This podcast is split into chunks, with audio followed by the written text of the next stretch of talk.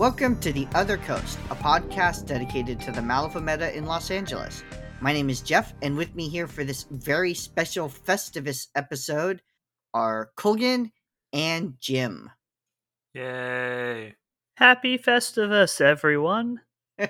uh, so, for those of you who maybe aren't super familiar with Festivus, it is uh, a winter holiday that's meant to bring out the worst in us and purge it so that it is no longer there for the new year. It was popularized by Seinfeld, and you know, I realize a lot of people now playing Malifaux are probably too young to have ever seen the Seinfeld episode with Festivus, but it's definitely worth watching. We did a Festivus episode last year when our pod was pretty new, but now we have a year of experience under our belt and many fewer excuses for why our episodes are bad.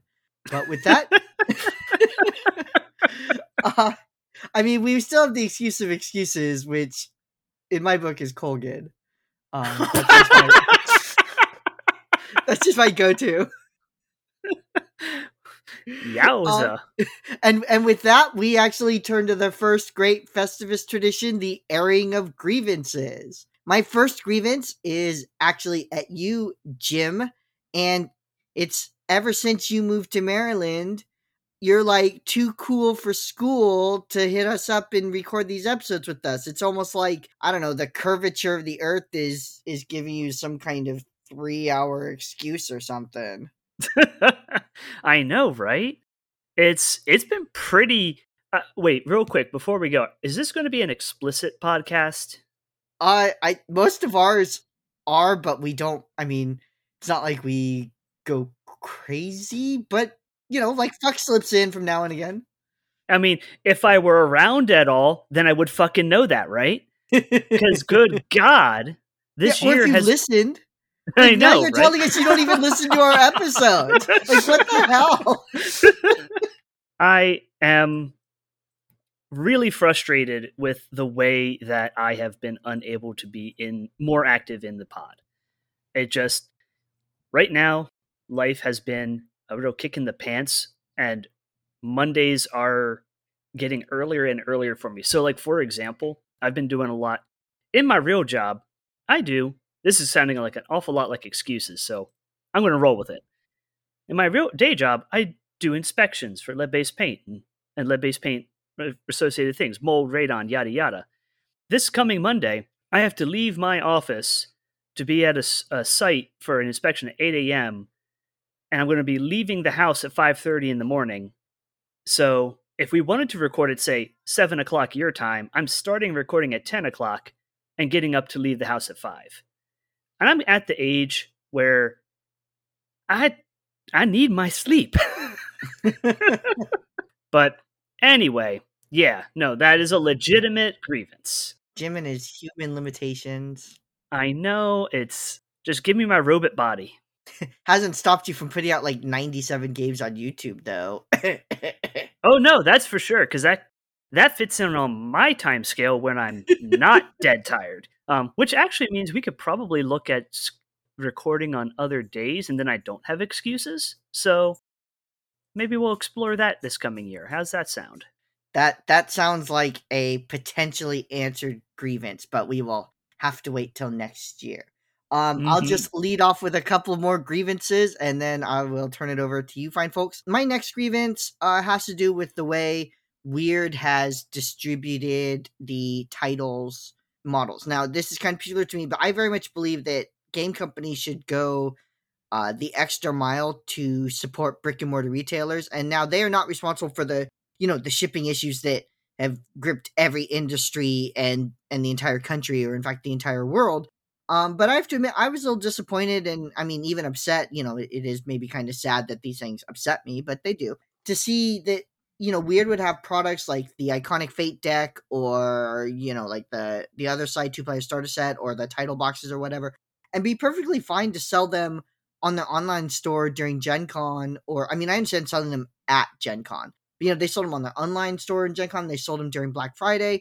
And he, out here at California, you know, our our retailers are like, hey, we, you know, we'd love to sell you this stuff, but we got no product. And it's putting a lot of fans in, in the unfortunate uh, situation of either waiting or trying to support their, their brick and mortars. And by and large, our local meta has made the decision to just support our local stores, and that's why uh, titles have seen very little play in our area. But I just, I think it's just kind of distasteful for for Weird to be kind of, you know, raking in the direct sales uh, and leaving their retailers kind of twisting in the wind. What do you guys think? Yeah, I mean, I agree. It really sucks when, like, companies offer, like, really deep discounts if you buy direct from them. And then it just gets into this weird situation. It's like, okay, I can either, you know, buy up all the stuff at the local store for, like, two times the cost.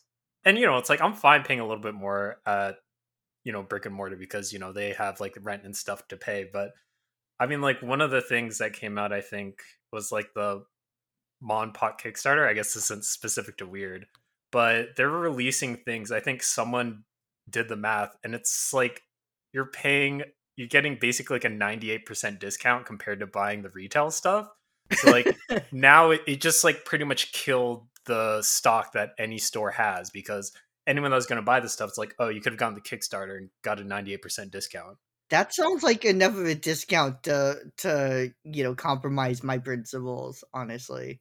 Like, I want to support my local store, but ninety-eight percent off. Uh, yeah, I, I think I would bend at that point. Right. And the tough thing, too, is because they're actually releasing, like, Kickstarter exclusive stuff. So it's like, if you're a fan of the game and you actually want these sculpts that are you can only get through the Kickstarter, it's like, well, you have to buy in at least a little bit. And then it's like, for the cost of, like, buying one monster normally, you can get, like, almost like an entire army. And it's just, what the fuck? What is the retail situation in Maryland, Jim? I can tell you that my local store, if you wanted to start any one particular keyword, I think the only keywords you could start and build a fifty Soulstone crew off the shelf without going into out-of-keyword hires would be Kirai, Red Chapel, if you go with the two E version of the box that they have still left over. And, um, yeah, I'm going to say that's probably about it. Like, they just don't have the product available. And, you know, some of that is ordering. Like, I ordered the Honeypot core box, the Jacob Lynch core box, because I recently tried the Lynch title out and had a blast. I have all of Honeypot built and painted, with the exception of the soul battery, which I have a Proxia in the works for, and I have um, the Nightmare Huggy, and so it looks really cool, but I just needed a little bit of extra, and that was like two weeks ago, and I'm still waiting to get a hold of an already existing box. And yes, yes, like we said, we know it's not exactly Weird's fault because COVID, but it is incredibly frustrating that I'm like, hey, you guys want to try out this game? Can we see, you know, I want to start this master. Oh, they don't have it. Yeah, I mean, I acknowledge that to a certain extent Weird has a no-win situation here, especially, you know, with regards of, uh, you know, products that they had announced coming out one month and then, you know, kept getting delayed, I'm sure, as they tried to work through the supply issues. And then finally they were like, well, you know, we're going to offer them online during these events or whatever. And I mean, mm-hmm. I, you know, again, I, I don't think Weird is out there to sabotage brick and mortar retailers. I think they understand, you know, very well just how important those kinds of stores are to the growth of their game. But I, you know, again, I just found it somewhat distasteful uh, that things like the Iconic Fate Deck, which now are listed as sold out on Weird's web store. And, uh, you know, hopefully our, our local store can get some in because I really, you know, I really want one. Um, mm-hmm. But, you know, I, I just, I, I see it as, as almost like disrespectful in, in a way to, to like all the work that brick and mortar retailers do to like really keep the hobby alive. But, you know, anyways, uh, my next is a related issue. You know, last year I went on this rant about Fate decks. For the most part, it seems like the new Fate decks they've released have all kind of had accuracy trackers and, and, and stuff like that. But I'm still pretty upset that they are not, you know, reprinting Fate decks of old that people really want, like the retro Fate deck. And especially, you know, now that we live in a print print on demand type retail environment where they could uh, put the files up, like, you know, they do have print on demand decks already. They could put the classic Fate deck or up something up there. You know, it's hard for me to believe that they don't have the art files. So I just, I, I guess I find it sort of confusing why they don't kind of take the step that anecdotal evidence shows that their fans would be happy about. People want the classic Fate deck. They want the retro Fate deck. You know, why not just make them available? Yeah, especially in the having access to print-on-demand services already. Yeah, that seems like a no-brainer. I agree. It totally is. Uh, all right. So my next grievance, uh, you know, which all of these are kind of no-brainers because they're all just obviously correct. my, my next grievance is is yet sadly another one from last year. It has to do with Through the Breach. You know, again, guys, get rid of your terrible fixed target number system. It's horrible. It's ridiculously bad. Go to the system that everyone knows is superior. And at least just put it back as an optional rule. I don't get why you cut it originally. Find a place to insert it uh, in another book, you know, just in a side panel or whatever called like Jeff is Right. And, you know, I, I think uh, we'll all just be a lot happier. I won't have to have this rant every year for Festivus. And you won't have to have your players labor under what is objectively a horrible system. Yeah, it seems kind of weird they don't have opposed duels. That feels like it's kind of like the trademark Weird has in all their games. Well, you know what gets me about that is, right, they have a robust system right in front of them. And then what they did is like, hey, we have players, we have a world, we have a system. Let's take the world that's awesome. Let's take our players that are awesome. And then let's take our system and just ruin it. And then, like, we got a game. Like, what? So I want to say a thing real quick. Okay. I am proud to say that I am currently in the middle of my first Through the Breach campaign, mm-hmm. and we are having a very good time with it. But we're running through, I think it's one of the starter scenarios. Um, uh, I forget what it's called, but like we, we started in this tavern called the Iron Giant. So if you know the game and you and that name sounds familiar, that's where we are. And our Fate Master had us go through this story, and we reached this room, and we go into this room, we beat the bad, bad guys in there, and there's another enemy in there that we knocked out. Like, we, we knocked him out as soon as we opened the door. Mm-hmm. And then they wake up, and suddenly none of us remember who, why we were in there or where that person went. Clearly, it was um it was one of the forgotten enemies, like the, the Molly keyword enemies. Right, right. And we're like trying to not let this thing follow us home and kill us in our sleep. So we spend an entire session doing nothing because we're trying to not, you know, we're trying to take out this thing, and we have to pass a target number eleven duel. All of us have, you know, mediocre stats because we're just starting out. And mm-hmm. he says, like, we need a margin of success. So we need to pass by an eleven plus. So, like, we need red jokers to be passing and succeeding on this level one encounter. Now, I trust my storyteller, or not storyteller, but Fate Master is doing it right. But it is really frustrating when I look at my hand of three cards and it's like a two, a five, and a seven. And that's what I got for the rest of the encounter because, I don't know, I don't have a whole Fate deck. It is kind of, I mean, the way they do the twist The twist deck, I think, is interesting but kind of weird. Are you guys using pre-generated characters, or did you make your own? We made our own. Okay, because I will I'm... say this. Oh, sorry. Mm-hmm. Go ahead. I was just going to say, I uh, shout out to the scoundrels themselves. My character is essentially if Dashiell had Tony's skill set. Nice. Because uh, I will say this for Weird. You know, I actually, even though I don't play with their system, you know, I, I just essentially use Malifaux. When I run one shots at conventions and stuff, which I do, you know, reasonably frequently, or at least I did, you know, pre-COVID, I actually use the pre-generated characters they have in their free R P G day uh, adventure. Mm. And the thing is, those pre-generated characters work really well together because all of their their values have been manipulated in, in a way that you wouldn't do if you were making your own characters. So that mm. everyone is kind of pretty close to each other in like a, a wide range of activities. And and it really does highlight, I guess, the the optimal situation for their single flip like system. But otherwise, yeah, no, it's Garbo. Um, and, but I'm glad you're having fun. It is. I mean, you know, it's entirely. It's. I mean, it's possible to have fun playing tic tac toe, right? And like that's the worst game in history. Or well, it's probably not the worst game in history, right? You know, there's like Russian roulette or whatever. But yeah, I mean, so it sounds like a, a good campaign. And hey, Through the Breach is such a compelling system. that I can oh, see why blast. people play it. It is it is a genuine treat to play, and we are really enjoying ourselves. But that was just a very frustrating encounter. Oh, sorry, I said compelling system. I meant setting. It's a terrible system, but it's a very compelling setting. All right, sorry. So my next grievance, sorry, I got a couple of these, so I got to roll on. Uh, my next grievance has to do with titles. I feel uh, like the huge dump of, of titles, and I'm not sure there was a better way to do it, right? Because if you dribble out some at a, at, at a time, it's kind of unfair to the people who are at the back of the line or whatever. But the huge, huge dump of titles, especially in a casual play meta like our, our local meta, you know, for one thing, we haven't really fully digested Explorers. Uh, and here's like, oh, boom, you know, another fifty-something new Masters, which is essentially what they are. But also, I think to have added that many Masters and then, you know, the additional non-Master models that they, they also added uh, without pruning any of the models is kind of, you know, sort of exacerbated this model bloat issue, which which already existed pre-titles. Uh, and it just kind of underlines, I guess, the, you know, the models that really kind of strain to ever appear in a game.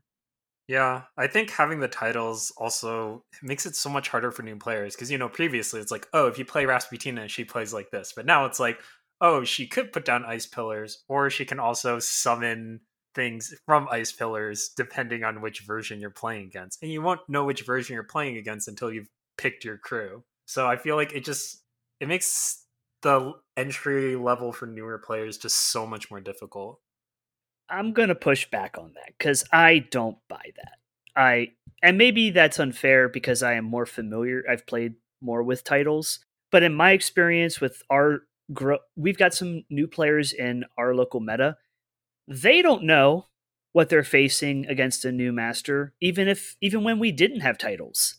They didn't know what to expect. I don't know what to expect facing an, you know, a keyword that I haven't faced in a while or in a long, you know, at all.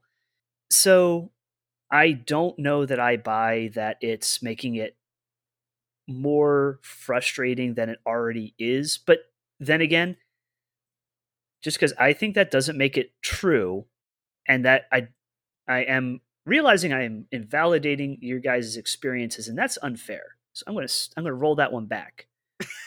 Well, no, I mean, it is valid to say that, you know, you don't really think it's going to make it more difficult for new players.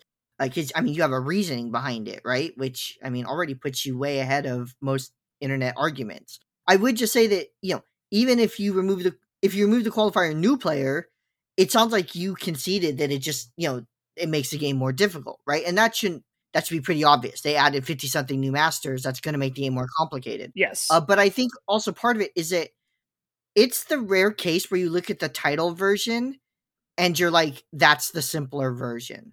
So I think that's only the case for a couple of masters.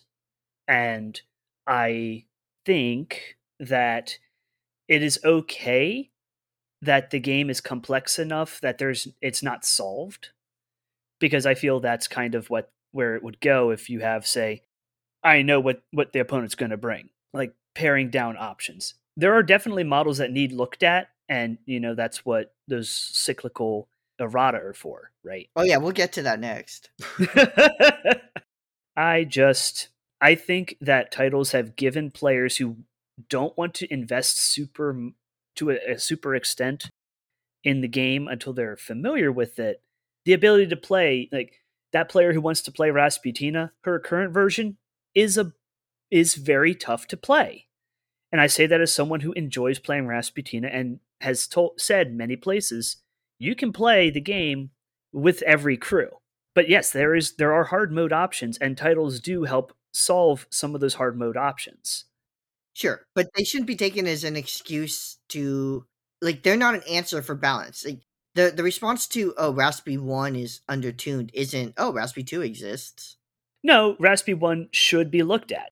But if you're getting into the game and you want to play the Ice Witch, I don't think it's bad that you have two options that you can play with and not have to buy the beasts or the mechanical spiders or the punchy angry ladies. You can just play Ice Witch. Yeah, no, that's fair. All right, so my next complaint has to do with errata. You know, we mentioned this last year also. I still find the pace of their errata uh, and facts like way too slow. And and I don't think there's really need to belabor it too much because we went into it last year. And yet I can't stop myself from, from talking about it. So, yeah, I just, I think we live in an era where quarterly updates are not unreasonable. I think a, an update with the, uh, you know, that would have dropped along with Malifaux Burns would have been perfectly reasonable. I understand games need stability. You know, I do. But there's, you know, there can be different levels of, of like patch notes, right? You know, not every, you know, to take like an M M O or, or, you know, or MOBA or whatever, all those games have patches and all those games have patch notes, and some patches are big and some patches are little. And I just think if Weird were to commit itself to, you know, something like quarterly updates, first of all, because there's not so long in between each update, if you screw up in quarter one, you can fix it in quarter two or quarter three, and you're not left with some horrible situation like the, you know, the Another from, you know, from the dark days uh, for, for so long. Um, but, you know, but also I think there's a lot of, a lot of issues come up that maybe haven't been thought of before, and, you know, just figure it out is not a great answer. And then, as we kind of mentioned on, on our Festivus episode last year, Weird has actually issued rulings in private messages to specific players. That is not a way to manage, you know, uniform rules for your game. And I think if you are willing to answer, you know, those kind of questions or issue rulings in that format, that should really be an indication that a quarterly release is not going to be so onerous that it's going to bring the house crashing down.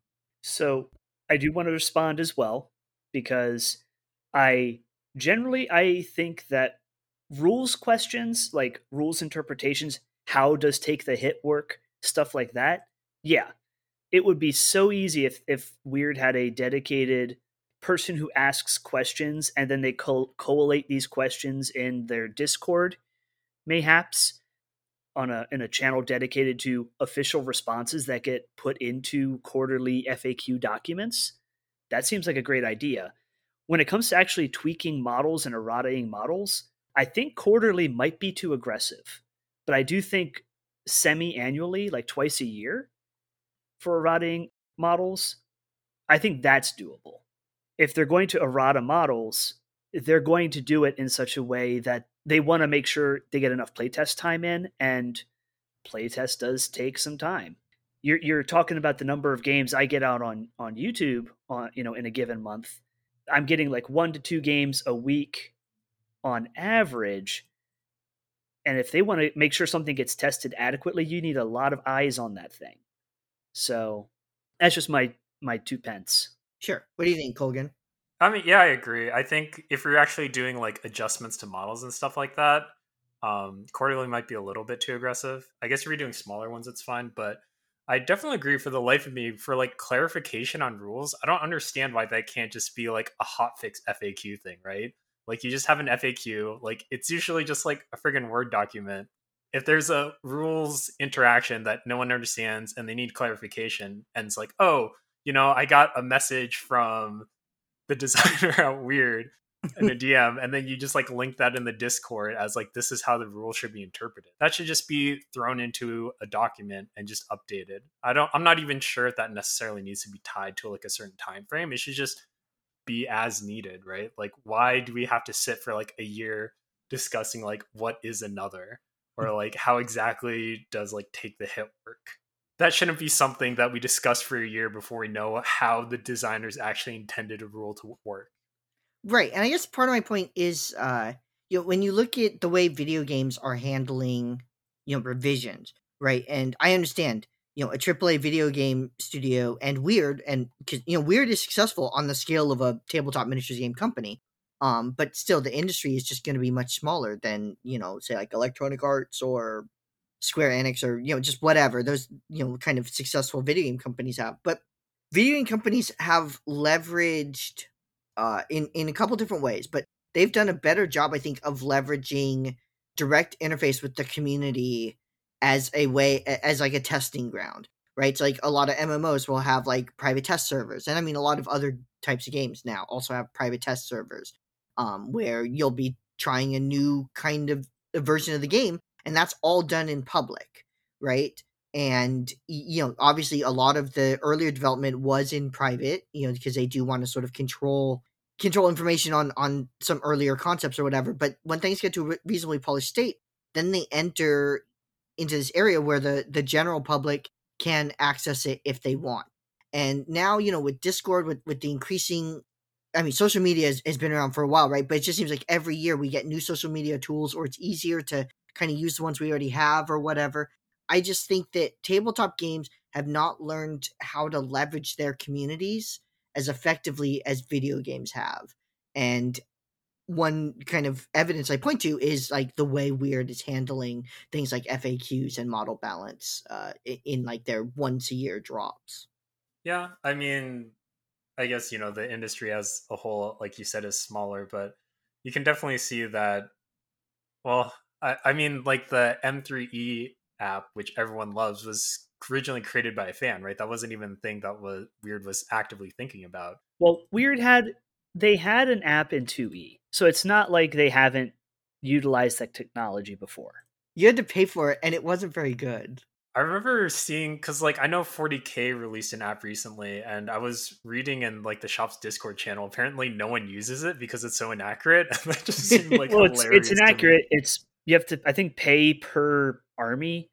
It's like the old War Warhammer app where you had to like buy your cards digitally mm-hmm. and physically, and like you couldn't cross-reference them and stuff. Uh, for the forty K one, each codex comes with a code, so if you buy a hard copy, I believe you get the electronic as well, but don't quote me on that. I'm not going to defend the Warhammer forty K app. It's, it's terrible, right? Um, but you know, most things Games Workshop puts out, except for the shape of their plastic, um, are terrible. So we shouldn't be surprised.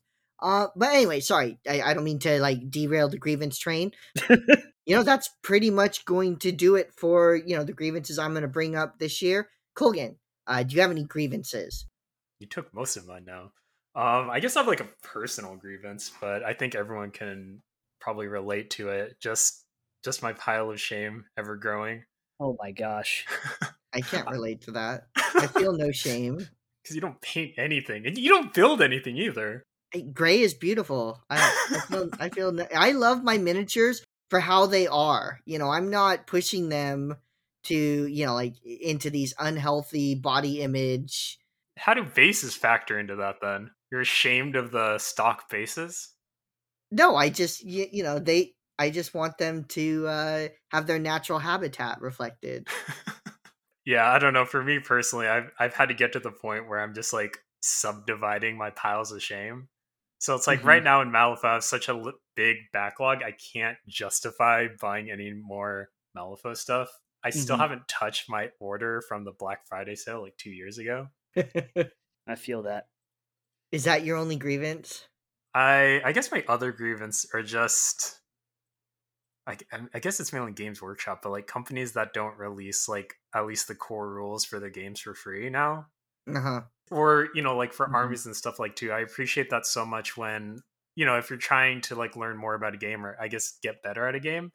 And, you know, if you're playing forty K, you're looking at dropping what, like three, four hundred dollars, I guess, or getting the subscription to even know what other armies are capable of, which just seems really rough to me, especially if you're not like, if you're a more casual player that just wants to get better, you don't really have an avenue for reading up on it other than, I guess, hoisting the pirate flag. Yar. When I was a kid, you know, you could afford to play forty K. You know, with like your allowance money and, and the various the various subsidiary ways kids kind of scrounge up money and, you know, holidays and whatever. Like you could build an army and you can collect the rules. And now, I mean, I would say I don't know how kids play the game.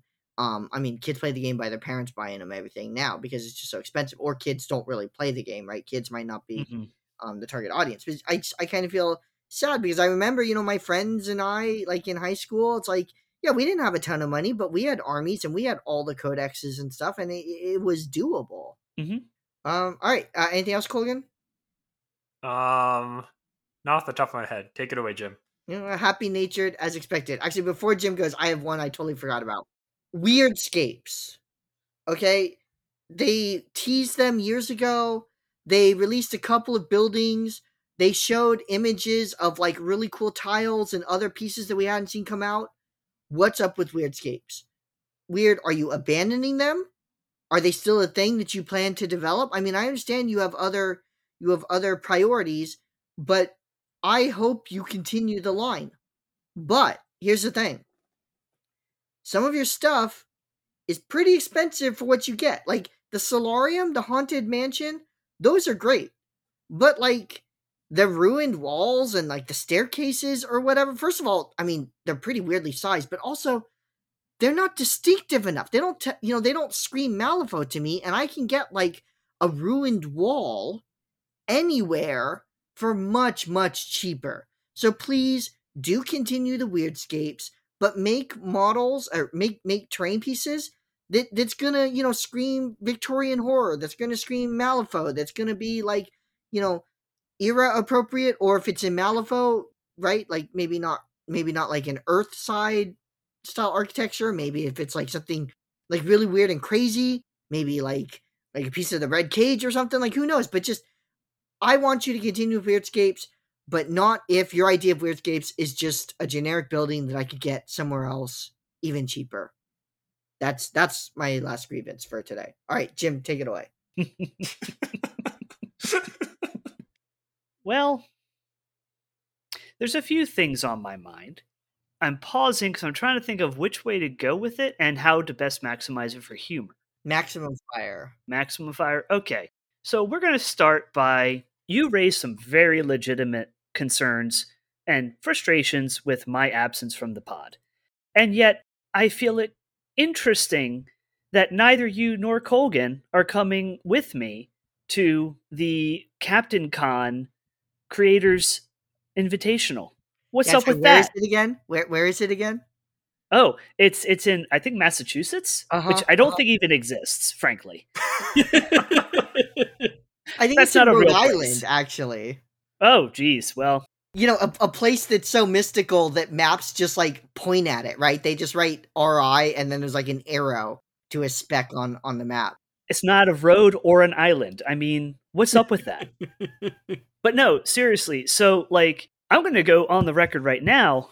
Uh, dear listeners, if any of you want to step up and be my number two at the CaptainCon Creators Invitational, you know, write us, post in our Discord, message on our Facebook, and uh, we'll see what happens. Because apparently travel at the time of Omicron across country to play Malifaux is, you know, maybe not the smartest idea or something if you're on the West Coast. If you're on the East Coast, or if you want to do the traveling anyway, well, that's why we're opening that up. But so seriously, guys, uh, it's a team event.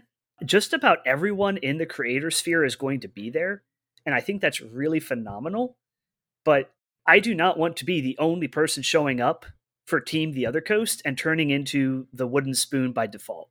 So help me out here, guys. Just, uh, you know, play simultaneous games like Bobby Fischer used to do. I, I could do that, but um, I would not do it well. The question is, are they going to have clocks? Or can you just take Oh, oh, oh. Thank you, Colton. Thank you. Because I just want to say uh, my next grievance is that a lot of digital ink has been spilled on the subject of clocks. In fact, The Other Coast has had several episodes, which I have listened to, thank you, where you guys did a very good discussion. You know, you had on guests like Cody Hyatt, talking about clocks, and you know, I think it's something that just deserves people trying it. If you can try it and not like it, great. But there's a lot of turning your nose up at it that I'm seeing. I would rather see folks try it and see if they can make it work, because it does help. It can help. I mean, Colgan, weren't you saying that you started using a bit bit of clock time and finding it improved your play a bit? Yeah, I mean, I guess the biggest thing is it just brought awareness to it. I'm not sure if I mentioned on the podcast, but like in my mind, it's like it takes me about a minute to do a unit activation. But in reality, mm-hmm. it was like, oh, it actually only takes me like ten or fifteen seconds in a lot of cases. So then it started getting to the point when I was actually spending like a minute on a unit activation. I was like, I'm not like I've kind of lost what I'm trying to accomplish in this turn. And it kind of made me like have to, I guess, come into the game with like a more overarching plan of what I wanted each model to do. And it came to the point where it's like, all right, this model is just going to score me the strat point, and after that they're useless to me. And, you know, when it came like play on clocks, I was just like, I don't need to waste any more time in this model. Like, they're going to walk, they might get a pot shot off, but I know they're not scoring any more points. Mm-hmm. Have you uh, tried clocks much with, you know, your live play, uh, Jim? Live play, my local store doesn't have clocks. I have not had an opportunity to purchase them. I have dabbled with phone apps for it, mm. but uh, when it's on my phone, which is also where I have my cards and the right. app, and typically not a phone charger, um, it has not gone well from virtue of draining my battery resources and attention. If I had a separate clock that I could slap that was there, that's my goal, and that's one of my Christmas presents to myself this year, or it will be. One thing I've sort of noticed in, in the couple games Colgan and I have tried a clock is hit until the clock muscle memory is there. I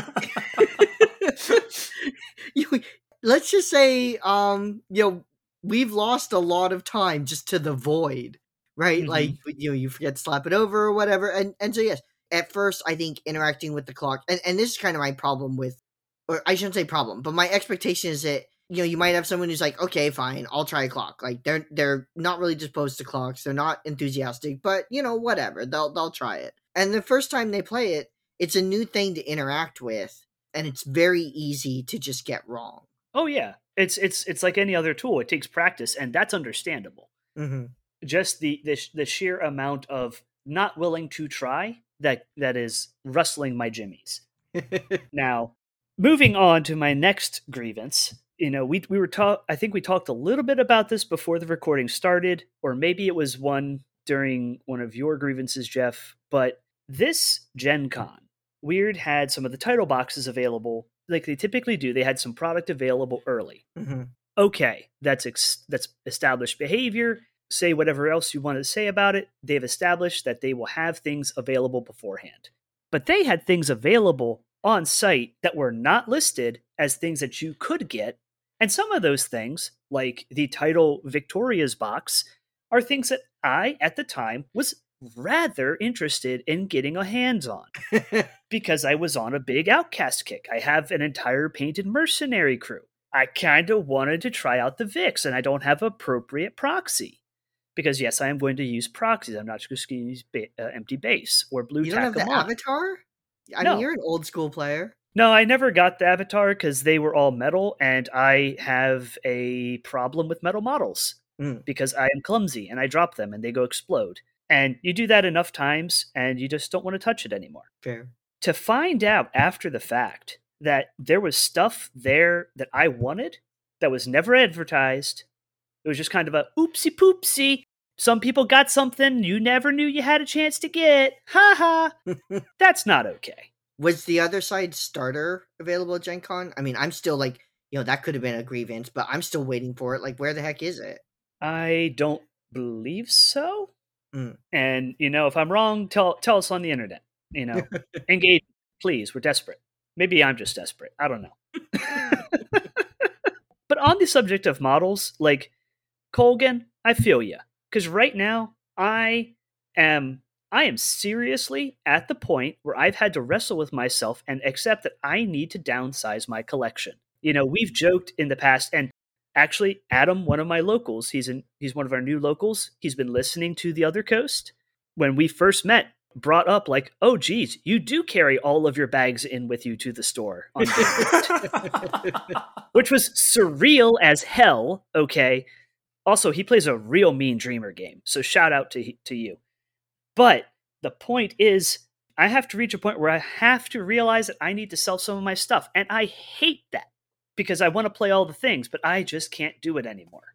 Mm-hmm. So that's my grievance. I hate the fact that I just don't have the time, energy, or ability to play as many models, crews, et cetera as I used to, because now I have to commit to something. And I just hate commitment.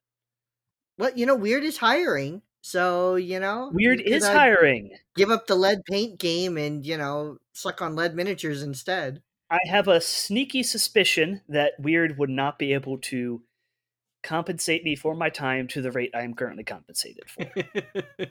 If that is seen as a challenge and Weird wants to rise to the occasion, they are welcome to D M me. I am open to talks, but no, um, in all seriousness, um, that is a very cool opportunity, and folks with the requisite credentials should reach out to Weird. I am very interested to see where a where where their games go in the future, especially with stuff like, I've heard great things about Vagrant Song. I haven't yet had a chance to play, mm-hmm. but like board games seem like a good way for them to supplement their product line.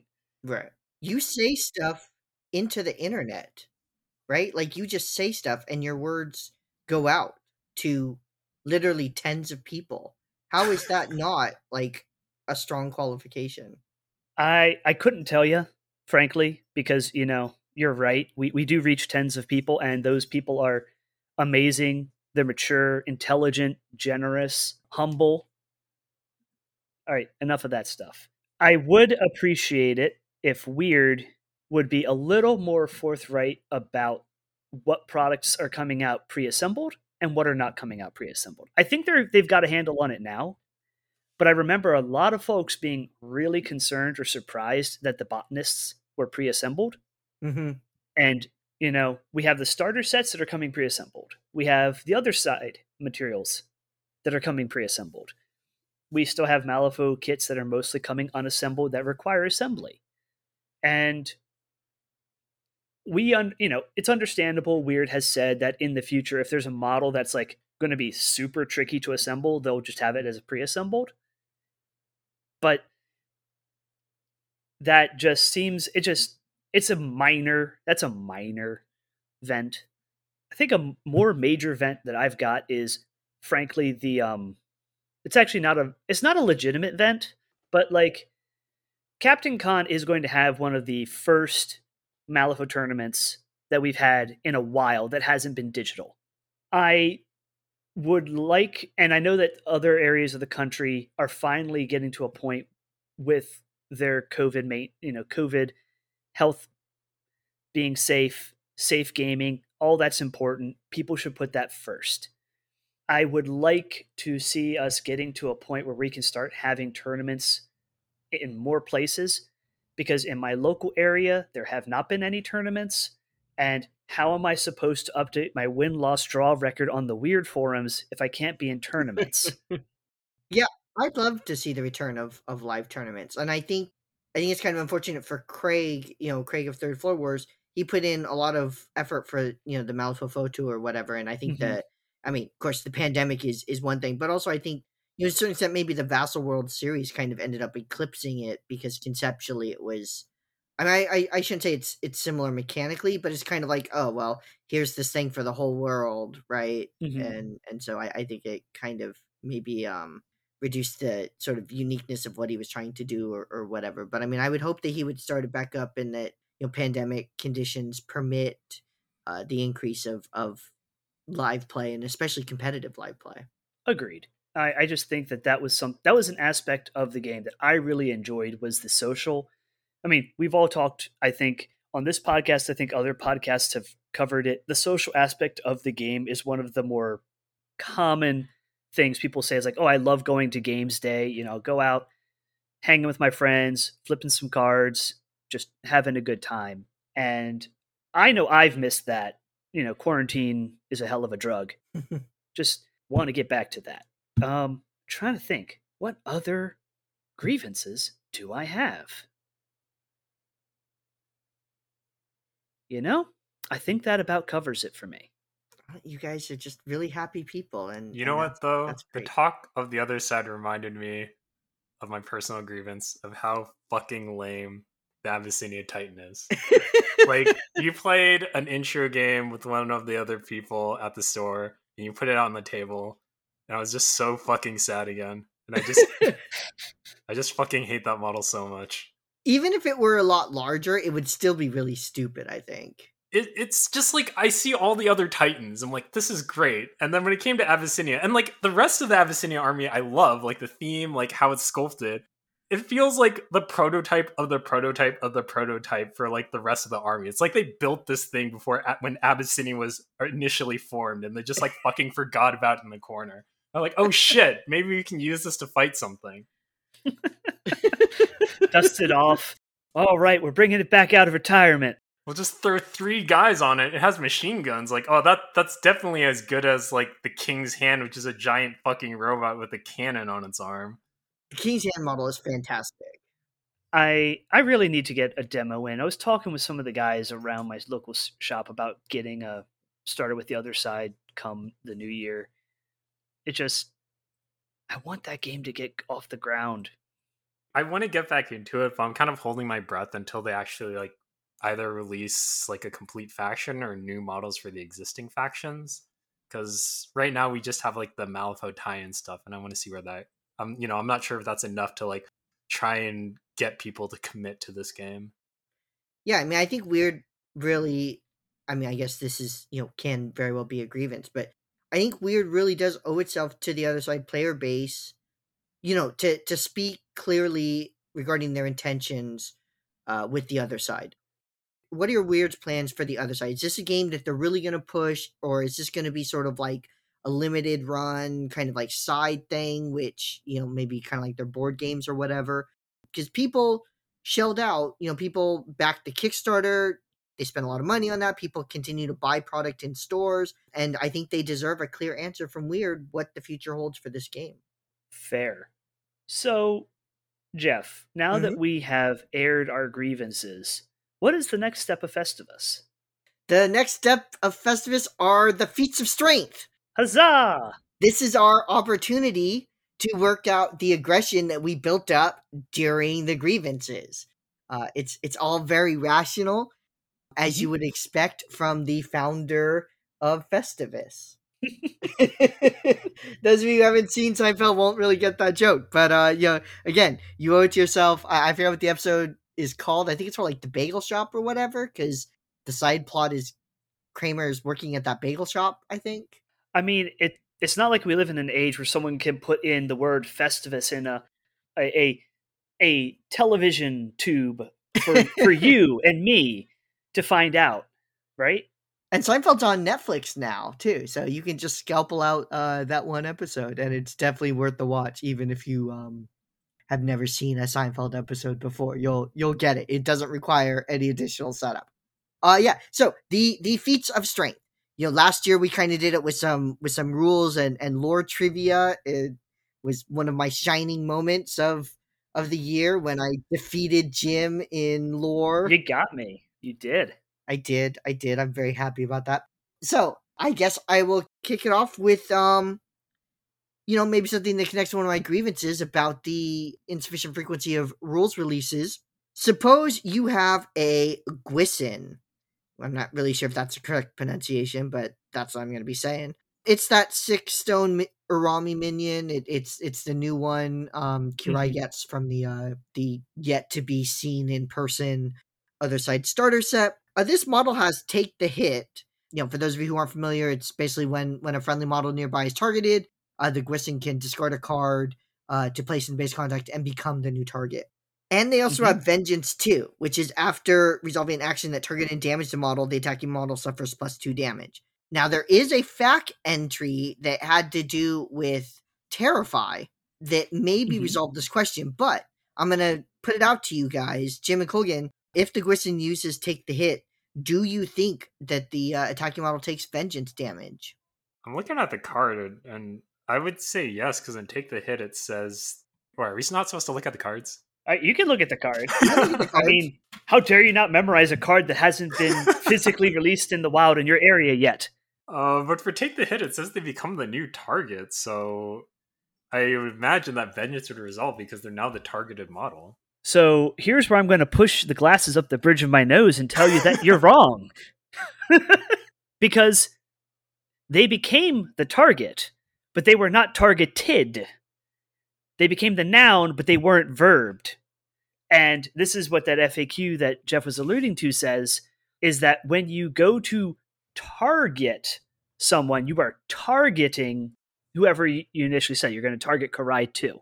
You take the hit, you're not targeting the Gwisin. You're not taking Terrifying because it has Grave Spirit's Touch, because of course it does. And because you didn't target it, you don't have to take the vengeance damage either. So I, yeah, I, I think there is a very strong case to make that, that Jim's reading is correct. My hesitation, though, to really nail the coffin shut is that the answer, you know, the fact answer that deals with Terrify, even though it does make that distinction that Jim is talking about between target and targeting, which I said this was a possible way for them to do it in the Terrify episode I made like way back when we started this.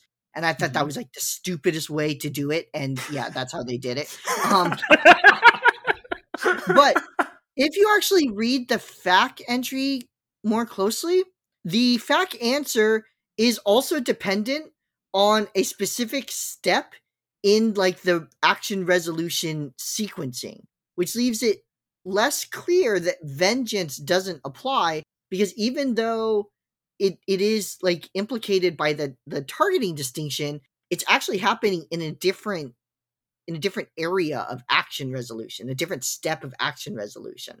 Hmm.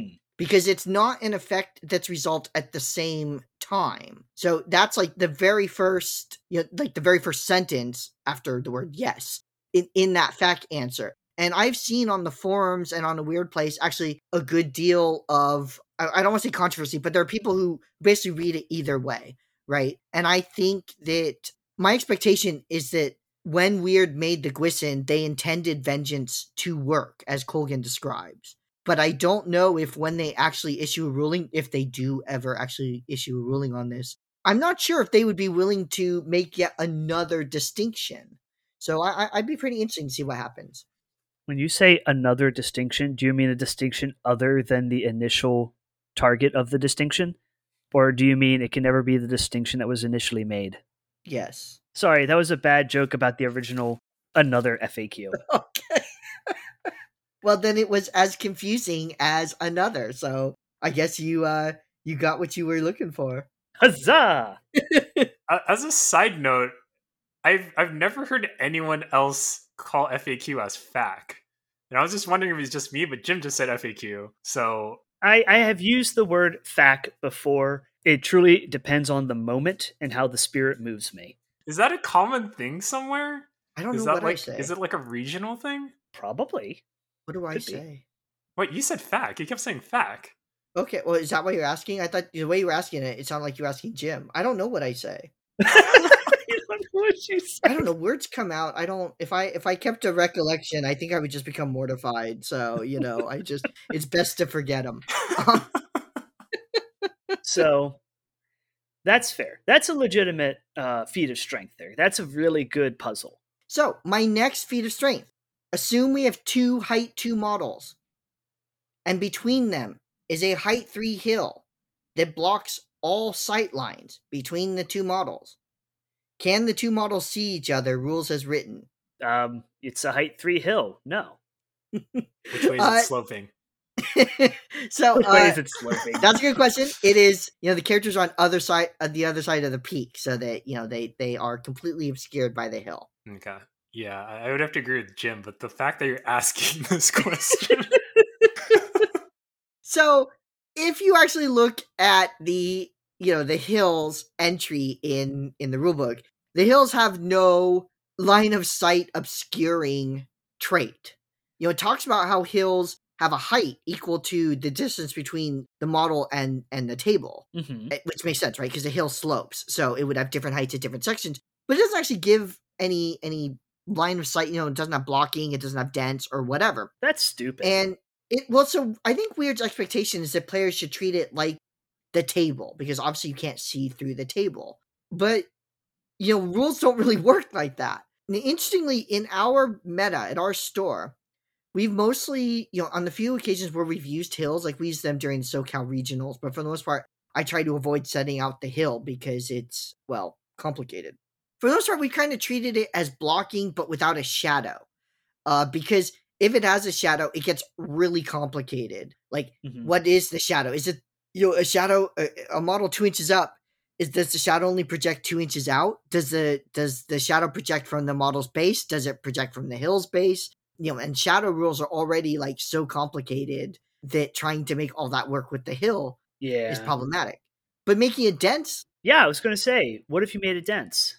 Well, so the World Series tried that. You know, I, I again, I don't necessarily come up with all these feats of strength on my own, but I think I actually did stumble across this one before, you know, it came up in the World Series. Not that I'm saying that they owe me either. I'm just, this was a thing in the World Series, and they made them dense, but what ended up happening is it became possible for a model to stand on one hill and then see over everything else because of because the hills also have a height, and the way they rule dents, and this kind of goes to, you know, whether or not you can ignore dents with height, which I think different people play differently, mm-hmm. but the World Series at least did it that you could, and I think many people are going to be sympathetic with that argument, right? Like at the store, we kind of use these hedgerow pieces from time to time, and I treat those as like dense height too. So I would expect that you could see over them. So if your hill is dense and you can see over it, then a model that just like toes the back of a hill can see through, you know, see through the rest of the hill, and that's pretty ludicrous. And mm-hmm. if the hills have height, and if height allows you to ignore dents, then a model on the hill can basically see the entire board, which I think part of the point of potentially using blocking instead with the shadow rules and whatever is that the shadow represents using to like nook, crannies, and angles. And you could very well imagine a model lying on the, you know, the the away facing side of a hill and not being seen by people on the other side. So Colgan, what do you think about, about the hill situation? Sounds so much more complicated than I ever imagined. I guess also, yeah, not even including hills, because they don't do much terrain-wise unless you throw extra rules on them anyways. Well, so that's the thing, right? Hills, they're given a height for a reason, which makes me suspect that they're meant to have blocking.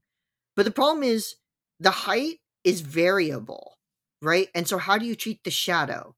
Is the shadow relative to every model's individual position on the hill?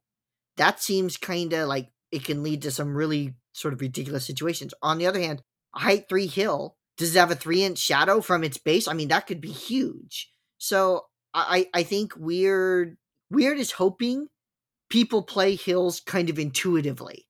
Obviously, you can't see me. I'm behind the hill, right? But that, as far as rules go, that's not a rule. Right, especially because, you know, like height is meant to differentiate between models, even if they're not like physically larger or anything like that. So you don't have to deal with true line of sight. I should also point out that with these kind of like feats of strength or whatever, a lot of them, the ones we did last year were kind of more clear cut in that they were sort of a rules situation that maybe doesn't come up a ton, but mm-hmm. that has a, like a definite resolution, right? Mm-hmm. But there's also sections of the rules that are not clear and that reasonable people can resolve differently. And ultimately, I think those are actually the most important situations for Weird to resolve. That's fair. Yeah, or else, yeah, you're never going to reach any kind of valid, I guess, decision because you just have to flip a coin. Or speak to your T O before the event, if it's an organized event, or bring it up outside of a game, which is probably the best thing.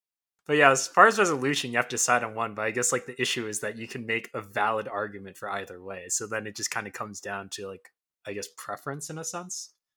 And how do you handle Jim's hill, uh, hills, Jim? uh, I handle my hills with great gusto. Actually, no, we. I was trying out using them as dents where uh, you could see through them if you were on them. We've tried we've tried doing the blocking but no shadow style thing, gentleman's agreement before the game. And frankly, my local shop doesn't use hills a lot now. Frankly, our, our boards are getting kind of kind of dull, except uh, one of our locals, Matt Stanley, shout out to Matt Stanley, has been bringing full mats and terrain to match them. Like he has a snow map, he has a, a lava map, and those are spicing things up as far as terrain layout go, but still none of them are really using hills. So we mm-hmm. don't really use hills at all in our game. Right. We don't really use a lot of elevation either. We have a few terrain pieces that are like old Warhammer fantasy buildings that have, you know, it's like the classic Warhammer ruins of it's a big L and there's like a hole and you can put dudes in it, mm-hmm. but that, it doesn't really play to Malifaux strength. I don't think Malifaux is a great vertical game. I know folks really want to play Malifaux with the whole going up and down walkways and stuff like Kill Team, but I think a game breaks down at that point, frankly. Yeah, I'm not super familiar with first edition, but neither second nor third edition's elevation rules, I think, have really been very good. Mm-hmm.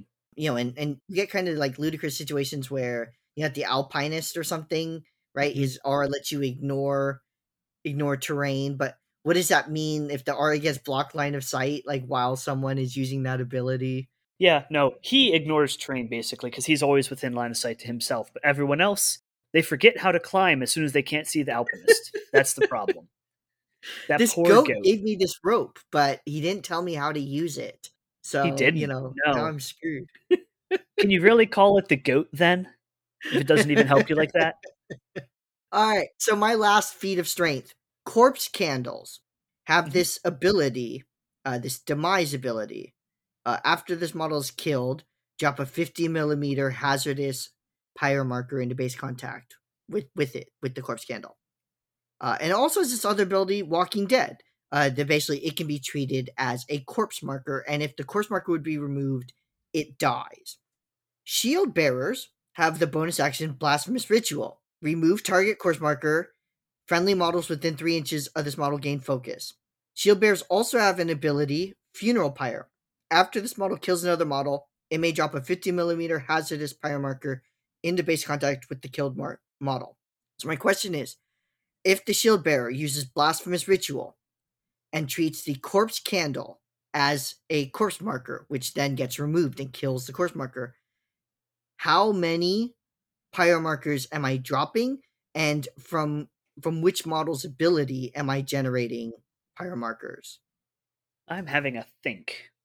I am going to go out on a limb and say you were dropping one pyro marker from the demise effect on the candle itself.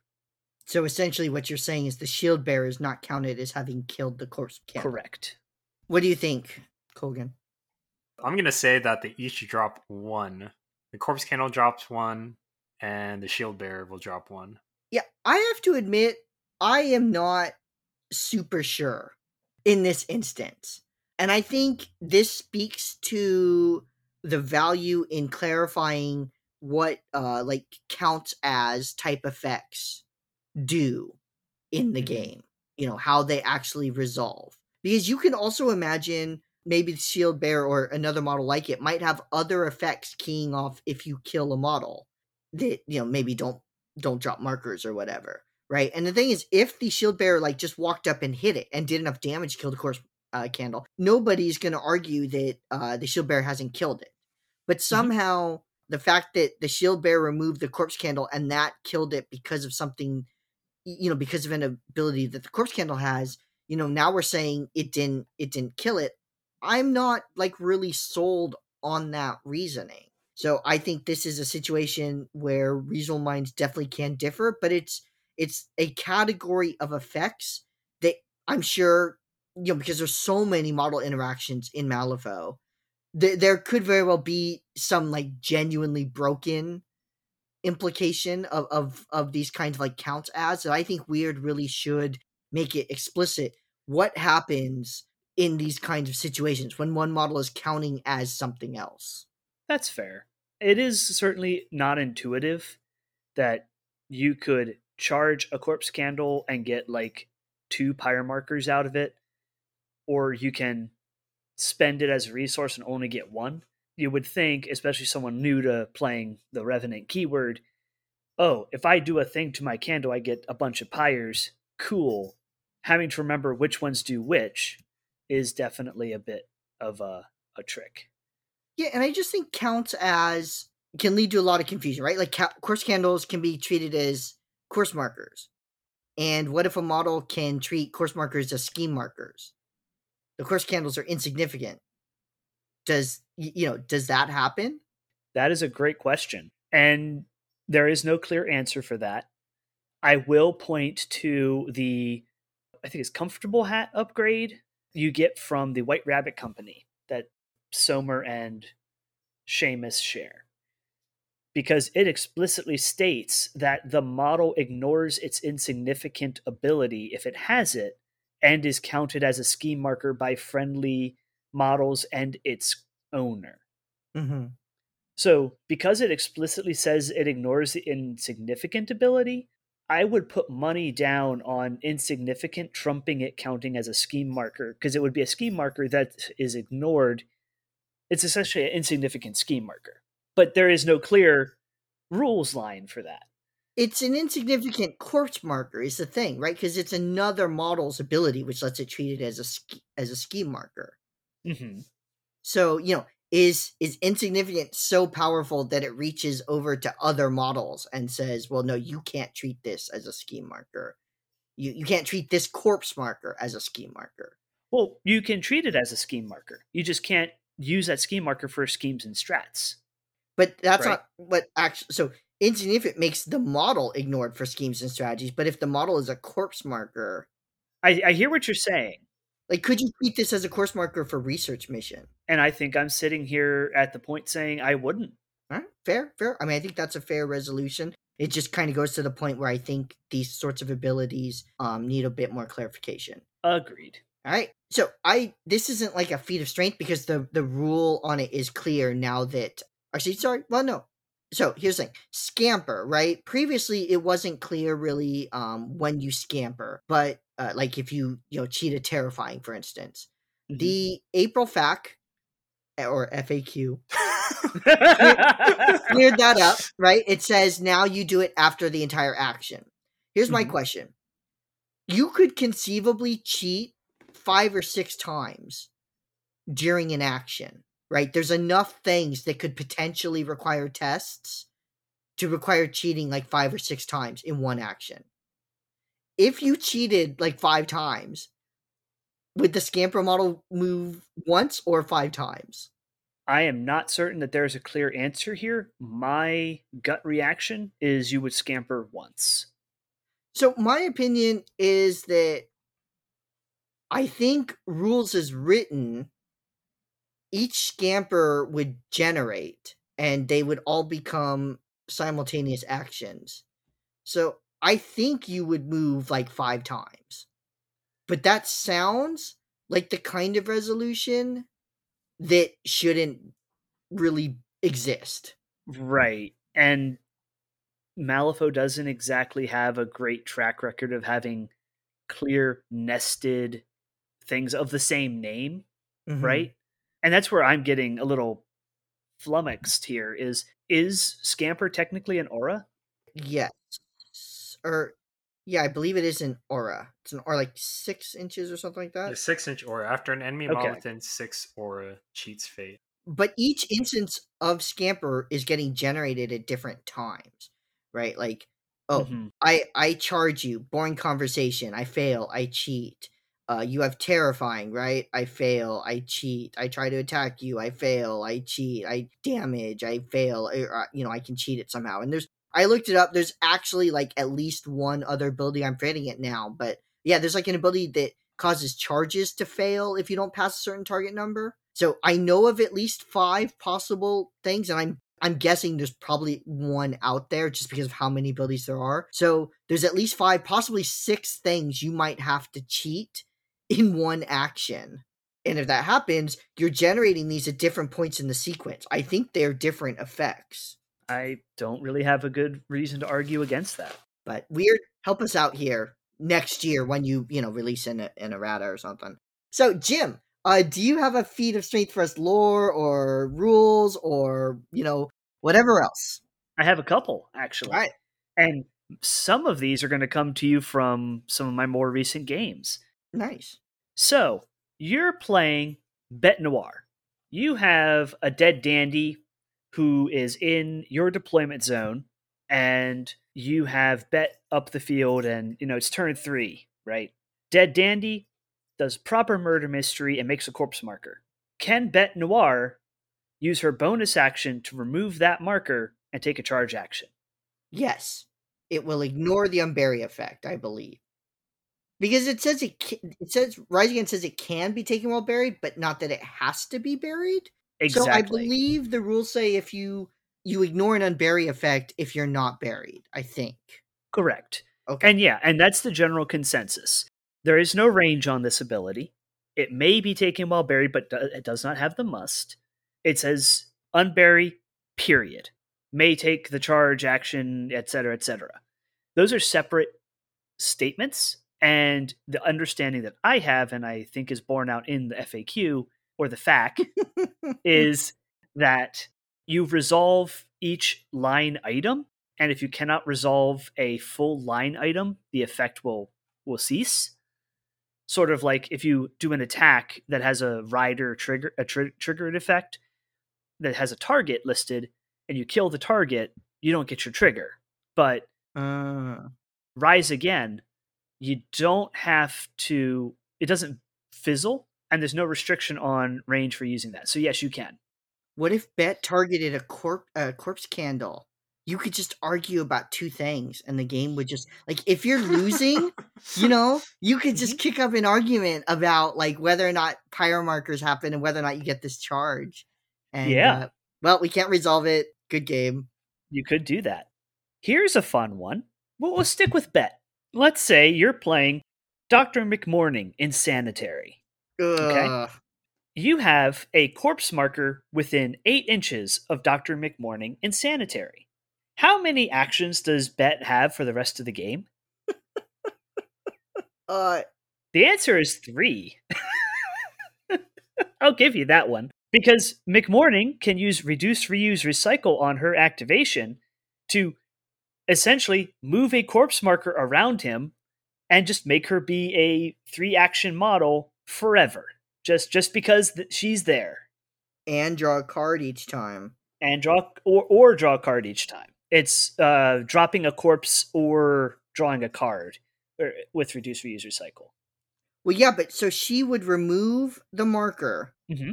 right? After a marker within eight is removed, this model may either drop a card or drop the remove marker anywhere within two. So Bette mm-hmm. could target the corpse marker, remove it to get the charge. Mm-hmm. Right? And McMorning then could drop it or draw a card, right? He could. He could drop a new card. So you get the charge and a card, or you get the charge and the corpse marker back. Right. I gotcha. What if it were a corpse candle? You would kill it. You would treat it as a corpse marker. You would remove it, which would kill it, mm-hmm. which would either get you a pyre or a corpse marker, right? Because if you don't want to give a... No, you would always get a pyre, right? You would. You would. So yeah, you could remove it, you get a pyre, and charge, and a card? Maybe? Jeez. I, this this yeah. McMorning, like, we did the reveal on him, but honestly, he hurts my head. Like, he's got... Uh, so- we missed a lot. I, I fully, I, like, I have played in Sanitary McMorning. I have ver- faced off against him far more than any other title at this point. And... I've been made privy to some incredibly disgusting things that he can do. For example, the Rogue Necromancy has a built-in positive on its attack action. And, you know, it has a great attack. It's a three four five stat six with, like, puncture and pouncing strike and on... It's, it's a really good attack, right? Sure. McMorning has plastic surgery, so he can give that attack to any other model if he wants to. Mm-hmm. You could give that to the Chihuahua and make your totem hit as hard as your enforcer. Or let's say you're playing in a meta that allows double masters, master hiring, right? You hire, I don't know, Seamus. You can give Seamus the Rogue Necromancy's attack. You get to take up to four attacks from the Rogue Necromancy on its activation. Seamus can stone for the trigger on his activation, or McMorning can do it if you're doing it with McMorning. But I bring up Seamus because Seamus also has this ability called Why Hello Love. And that might be only on his title. Let's see. Oh no, he has it on his on both versions. After an enemy model ends a move engaged by this model, if it's not the enemy model's activation, this model may take a claw action targeting it. McMorning in Sanitary has an attack action. Where is his card? There it is. Called Desperate Plot. This is the stat that uh, the thing that pushes something and gives it an upgrade if it's a friendly. Push the target up to four in any direction. So let's say that you have McMorning and Sanitary and Seamus just hanging out on a field. You've given Seamus the Rogue Necromancy's attack, and there's an enemy nearby. Two enemies even. We'll say two enemies. You desperate plot an enemy. It ends next to Seamus. Why Hello Love hits you with the stat six on a positive, stones for the mask, because it's not an action generated by a trigger. It's generated by an action ability. He proceeds to jump to the other model and take a three four five stat six positive twist attack on that. Second A P from McMorning. Push the other enemy, ending in engagement. Do it again. You just gave Seamus six stat six three four five damage track attacks out of activation, and he still has his own action to take six to, if it's classic Seamus, he can do that four times with cause for celebration. That's eight. That's fourteen attacks from Seamus at a three four five stat damage track stat six built-in positive if you have the cards and stones. And you still have the Rogue Necromancy's attack uh, up to four times. So you can get that attack out eighteen times in a turn before you start doing things like pushing things around with the nurse herself or bells or anything like that. Actually, more than that, because Desperate Plot has quick reflexes. Sure does. Oh, yeah, this this McMorning is so immensely complicated. Yes. I have no confidence that I can play it very well. I I've been very satisfied playing against him, not in that I win, because I don't typically, but in seeing the kinds of plays that it opens up. He is such a flexible, high skill ceiling, high skill floor master. It's just so cool to see in action. I just look forward to the day when I can deal with it. Another feat of strength, however. Let's, because we are getting a little on here. Colgan, what's your feat of strength? I've I've just come to accept that I'm the casual on this podcast. I do not have any feats of strength. I'm just here to observe and listen and learn. And make fun of Jeff. That I mean, that's okay. You know, every knight needs a squire. So it's the supporting cast are no less important than the heroes. Frankly, when I did theater in college, I preferred being a ensemble member because that gave you a lot more flexibility to like make your own character decisions and less scrutiny. Oh, I was a stagehand. I wonder if that means anything. um, that means you were indispensable and were the reason the show went off without a hitch. So you were, yes, important. Here's one, and I'll, I'll this will be my last feat of strength for, for this segment. You haven't played much with titles. Have you seen much about Brewmaster Moonshiner yet? No, I, I heard some people talking about him, I think, on uh, Swamp Fiends yesterday, but I haven't seen him. Brewmaster Moonshiner is one of the most fun masters I have played since titles dropped. And the reason for that is, A, he is janky, and he has an incredible amount of dirtle. And for those who don't know that term, dirtling is where you just kind of rev your engine in your deployment zone. But it is entirely possible to get up to north of one hundred poison out on your crew turn one. The first time I played him, I was playing Brian Stones himself from Schemes and Stones. He was playing Title Vix.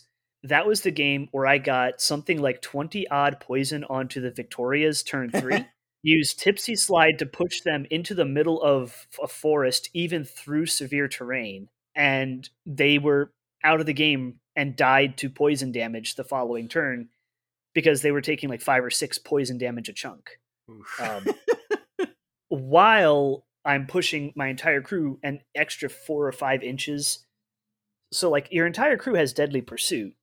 Your entire crew is handing out poison like candy, and cherry on top, it makes him incredibly good at scheme marker schemes because he can just drop poison on something to drop a marker next in base. No flip, no resist, and not once per activation. So detonate charges. Oh, I spend two actions and score a V P. That doesn't get much better than that. Seems decent. Yeah. Yeah. He's got a lot going on on his card too. He does. He's not doing a lot of damage himself, and I know a lot of folks really value his a barroom brawl.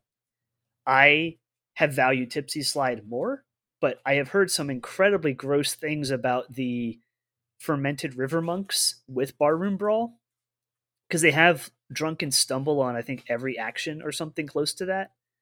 And they can get up to min four damage with their attacks between having a bunch of poison and then being up to like stat seven or six with chi. Like, for a model that wasn't seeing a lot of play, fermented river monks are a serious threat now, which co- does kind of speak, Colgan, to your point earlier about how does one prepare when they're going up against Brewmaster, because that's so different from classic Brewmaster. But I think it's just really cool that it gives that option. For sure, for sure. All right, well, those were our grievances and our feats of strength, and that concludes the ceremonial that is Festivus of uh, twenty twenty-one.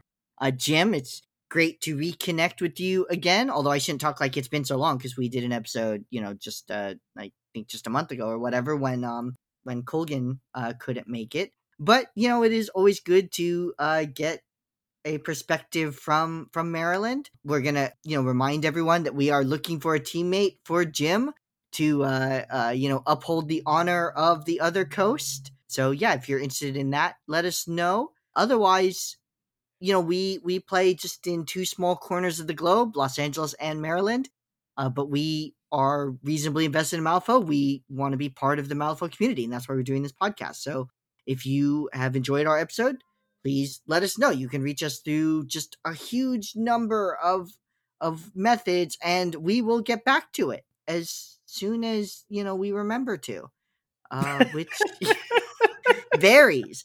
Um, but no, seriously, we, we appreciate all feedback. And if if a, if something falls through the cracks and we forget to respond, you know, rest assured we did see it, and it really did just make our day to hear, you know, even even insults are are appreciated.